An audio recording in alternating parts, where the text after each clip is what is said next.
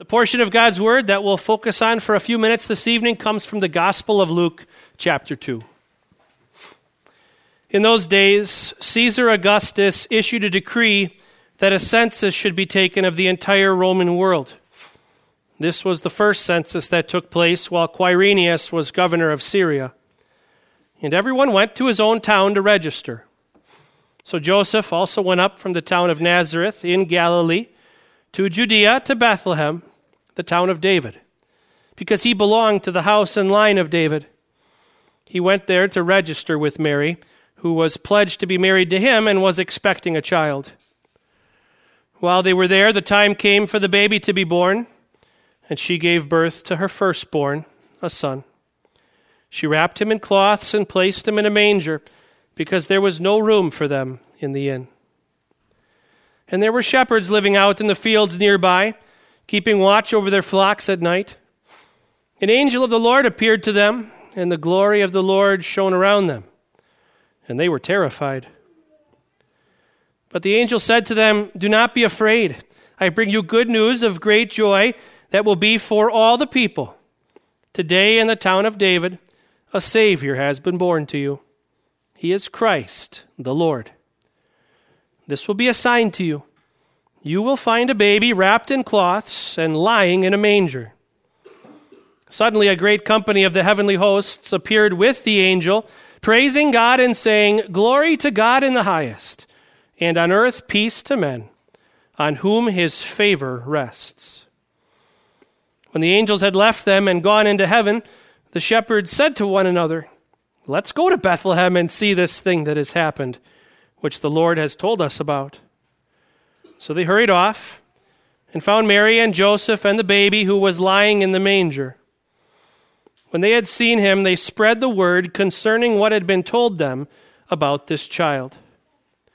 And all who heard it were amazed at what the shepherds said to them. But Mary treasured up all these things and pondered them in her heart. The shepherds returned, glorifying and praising God for all the things they had heard and seen which were just as they had been told. This is the word of our God. Please be seated.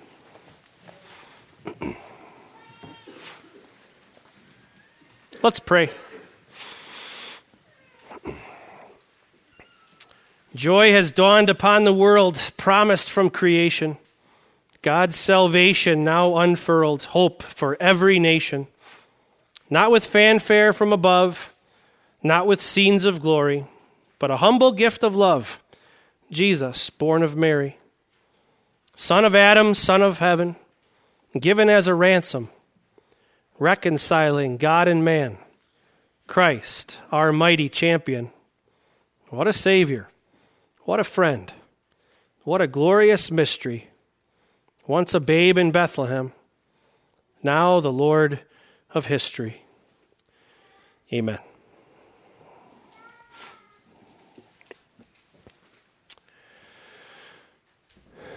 Torn wrapping paper all over the floor, boxes mangled and piled up in the corner, and a tree with nothing under it. You gave a lot of gifts, and you got a couple, but none of them all that memorable. In fact, they're kind of kind of disappointing. They're the kind of gifts that you're going to put in a box the next morning. And then when you move 25 years later, you're going to find them and realize that you hadn't thought about them since you put them there 25 years earlier. It'd be kind of a disappointing Christmas, wouldn't it? But that scene would change very quickly if it was the setting for a, a voice that said, well, what do you know? We missed one. And as you look up into the loving eyes of that person, you hear the words, and it's for you. And you take that gift and you open it up and you add a little more wrapping paper to the floor and you, and you throw the box into the corner. And there you are staring at the most wonderful gift. It's what you always wanted. And believe it or not, it was actually something that you needed too. And in that moment, this Christmas went from being one of the worst ever to one of the best, and you're convinced this gift, you're going to cherish it for the rest of your life. Christmas has always been about a gift. This is not an earth shattering thing for you. Christmas has always been about a gift, and that's where our gift giving comes from. The reason we give gifts and we receive gifts, it's because of this gift that God has given to us. And yet, it's true that in this life, the gifts that we give, the gifts that we receive, they're going to vary in their level of, of impact, aren't they?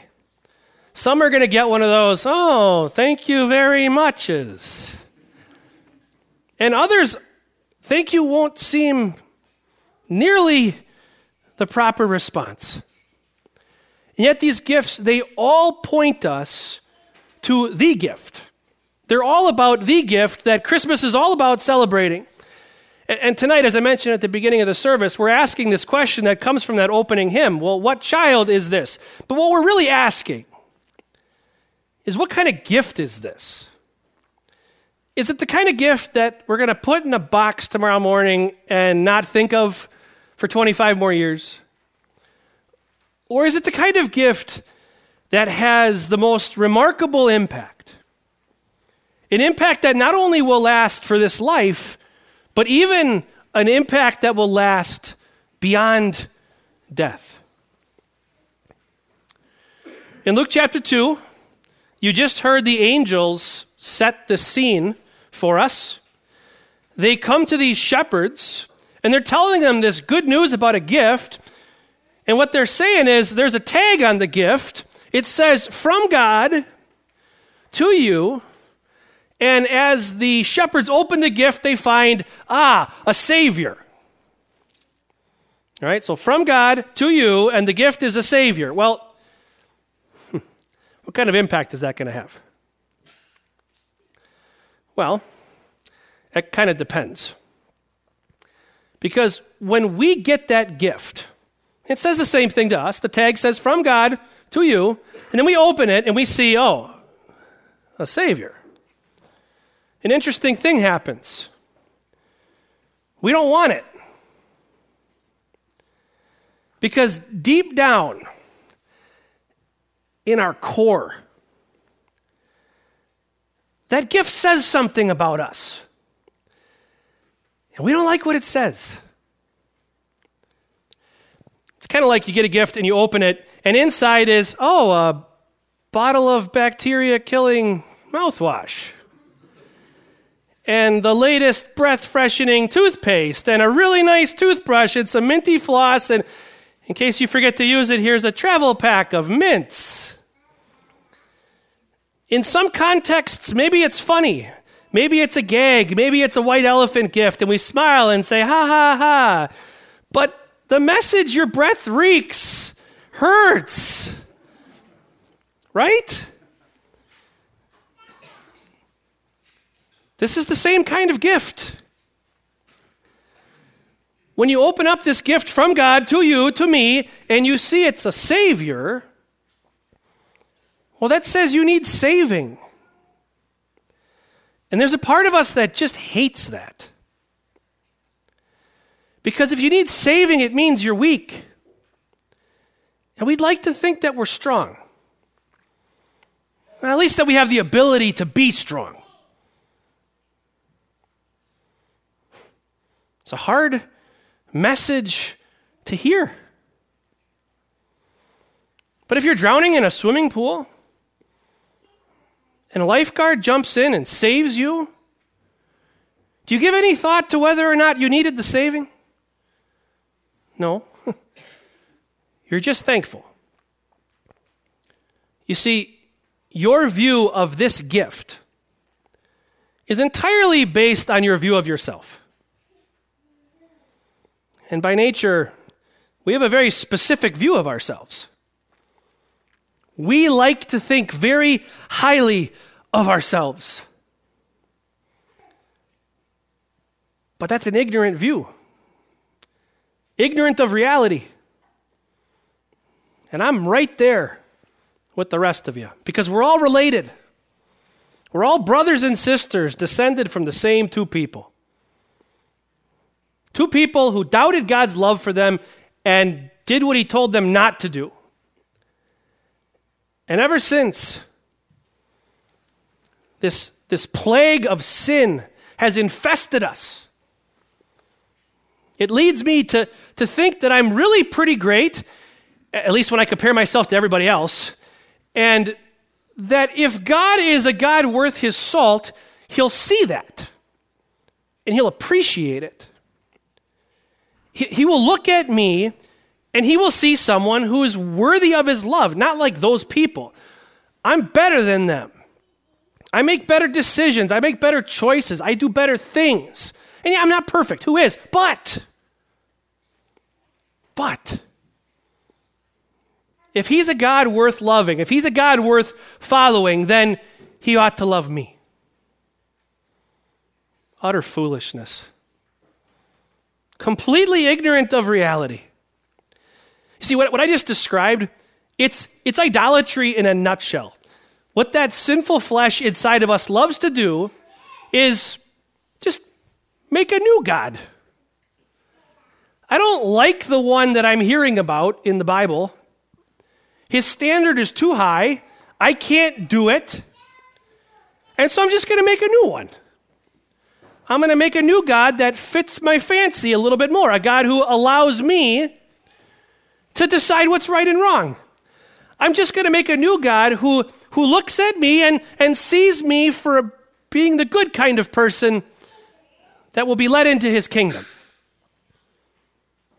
Again, foolishness.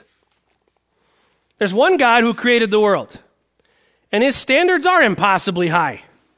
We can't do it. And the fact of the matter is, inside of every single one of us, even me, there's this little idolater, this little idol worshiper who hates the idea of being saved and wants to figure out a way to do it himself. Fact of the matter is, idolaters will spend eternity separated from God, separated from His love. That's reality. We can disagree. We can even shake our heads in disgust. But it's a fact. Idolaters will be separated from God forever. Unless He saves them, right? Unless He saves them.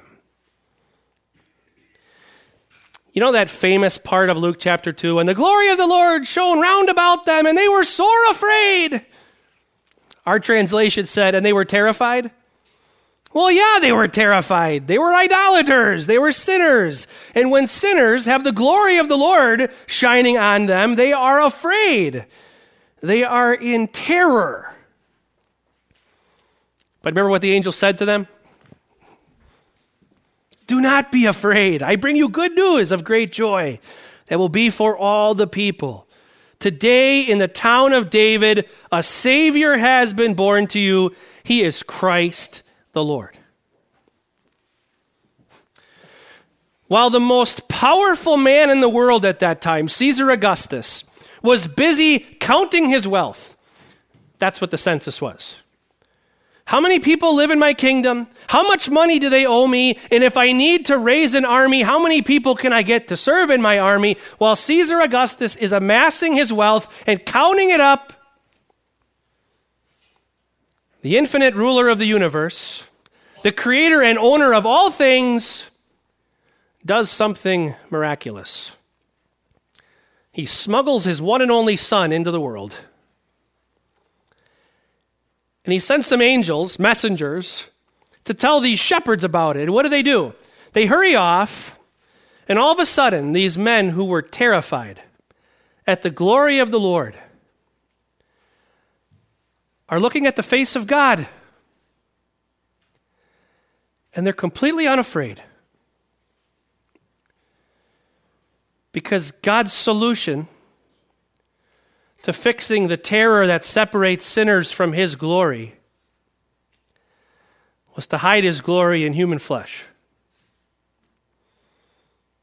Today we're here to celebrate the fact that God was born, that God became one of us, that God became a man for you, for me.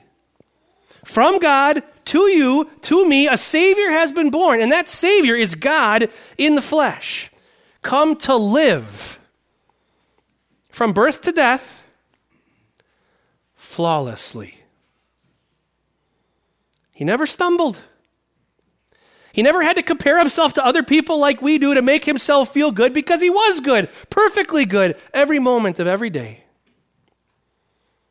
And then he died for you, for me, for idolaters, for sinners. He gave his perfect life up as a sacrifice for sin. St. Paul once wrote to a, a, real church, a real group of people in Rome.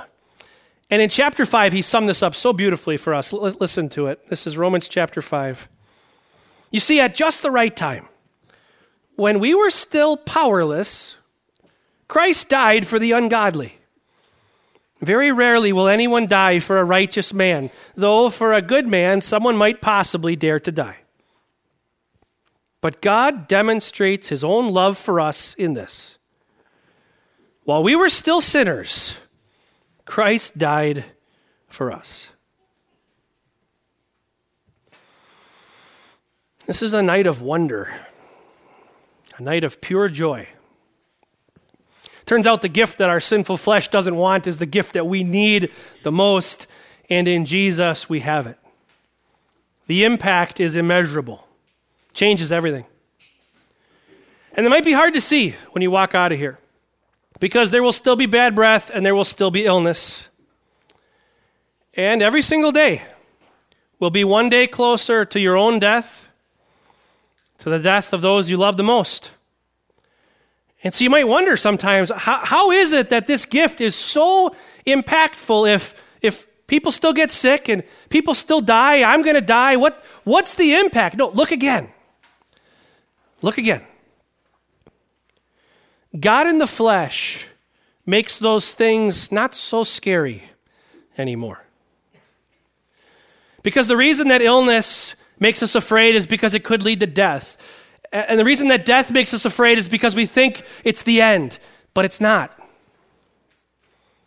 It's not.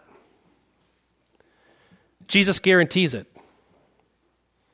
He lived this perfect life and gave it up as a sacrifice for you and for me so that we could be at peace. And that changes everything. It changes the way sickness looks, it changes the way death looks. It means that every single day, yes, you're getting closer. One day closer. One day closer to paradise. One day closer to being in God's glory where it's not hidden behind human flesh and you won't be terrified. Not even a little bit. You will bask in the glow of God's glory because Jesus, your Savior, has been born. Merry Christmas. Amen.